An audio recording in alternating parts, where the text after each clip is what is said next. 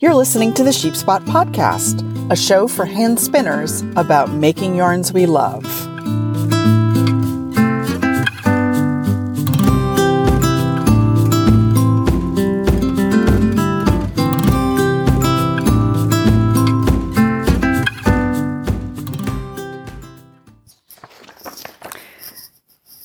Hello, my friends. Welcome to episode nine of the Sheepspot podcast. I'm Sasha.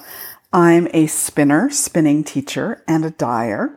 And my fiber company, Sheepspot, offers hand dyed wool and the information and support you need to make those fibers into beautiful yarns.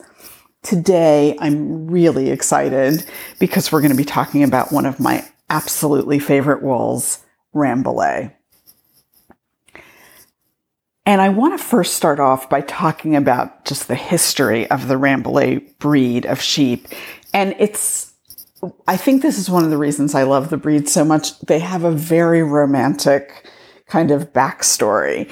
So, um, Rambouillets are descended from a group of about 350 Spanish merinos that were purchased by Louis the Sixteenth from his cousin um, Charles III of Spain in 1786. And at that point, the quality of merino wool, merinos only existed in Spain, and the quality of merino wool allowed the Spanish to completely dominate the international wool trade. And so the Spanish government prohibited the export of merino sheep to any other country. Somehow, though, and um, I have read suggestions that perhaps flattery was involved, uh, Louis managed to prov- prevail on Charles, who was actually his cousin. I think I've said that already. Um, Louis managed to prevail on Charles to lift this long standing prohibition against exporting merinos. And uh, so 318 ewes, 41 rams, and seven wethers went to live at the royal farm just out of Paris. Um, and there they were crossbred with long wool sheep from England. So Rambouillet staple length is typically a bit longer than merinos. Uh, but they are still, their fleeces are still very fine, fine. So they really kind of have the best of both worlds in terms of a somewhat longer staple, um, but really, really fine fiber. So typically, um, Rambouillet fiber ranges from 18 to 24 microns. So it's right there in that merino range. Continuing on with my history though, in 1840, Rambouillets were first sent to the United States and they quickly spread throughout North America. Um, they are very hardy fle- uh, sheep. They can survive on a vast variety of kind of qualities of forage. And they do very well uh, on the western ranges of North America, so both in the US and Canada. And they one of the reasons they do so well is that they have a very strong flocking instinct, which protects them from predators because they like to sleep all kind of bunched up together.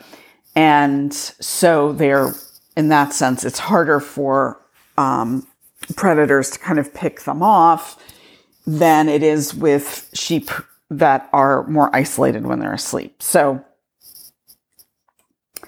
um, nowadays, you can find Rambouillets being raised uh, successfully all over North America. There's actually a flock about um, 30 minutes north of me here in southwestern Ontario.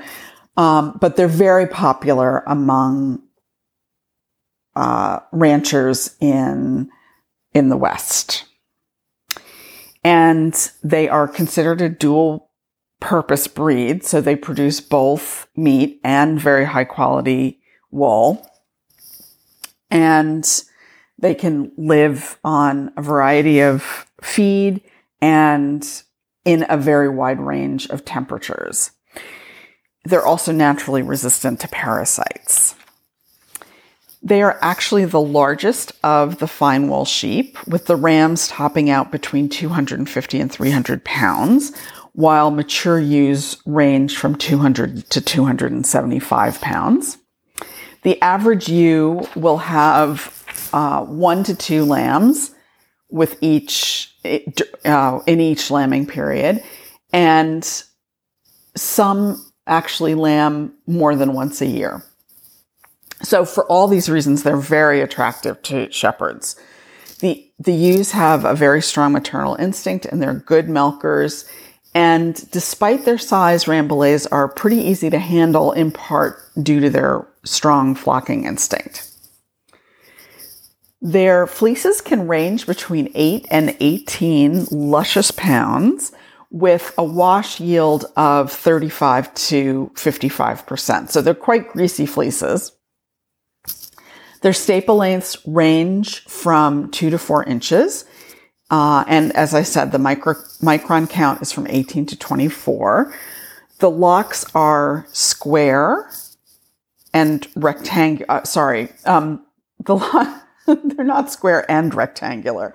They're they're square. They're flat tipped so that all the fibers in the lock are the, tend to be the same length, and they're very dense. They have a well defined crimp, although not as sort of crisply defined as merino. And this is absolutely a fiber that you can wear next to your skin. The wool qualities of Rambouillets have made them attractive to breeders seeking to develop other dual purpose sheep. So we can find Rambouillet genetics in lots of other breeds. They've been crossed with Dishley Leicesters to develop the Ile de France in France, with Lincolns to develop the Columbia and Panama breeds, with Romneys to produce Romeldale CVMs, and with Corriedale and Lincoln to produce the Targhee, which is my other favorite fine wool breed. In terms of spinning Rambouillet, Rambouillet is a really lovely fine wool that's not only next to skin soft, but it has beautiful character and bounce. So unlike merino, which can be temperamental to spin on one hand or kind of limp and boring on the other, Rambouillet is both a fairly cooperative spin and it always has a real presence to it that makes Rambouillet yarns plump, elastic, and in my view, generally delightful. In other words, it's interesting to work with, but in a good way. It's easy to draft because the fibers like to stick together a bit. Um, they like to bring their friends into the twist party and um, it's just it's just a delightful wool.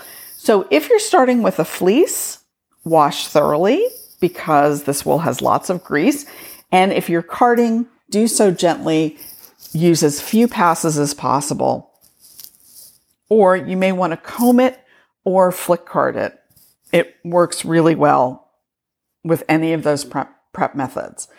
When you're spinning commercially prepped fiber, um, or regardless, whether you're spinning commercially prepped fiber or fiber you've spun yourself, spin your singles a bit finer, finer than you think you want them because Rambouillet yarns plump up quite a bit when they're washed. This is particularly the case if you get the fiber prepped as comb top and the fiber has been steamed on its way through the top machine which takes out, which kind of flattens out the crimp. So when that fiber hits water again, it's going to plump up a lot. Um, so always sampling is your friend. Spin a bit in different ways with different amounts of twist, different diameters. Make sure you wash your samples. That's crucial because they're going to change in the wash. And then knit some swatches to make sure that the yarn you dream of is actually the yarn that you're getting.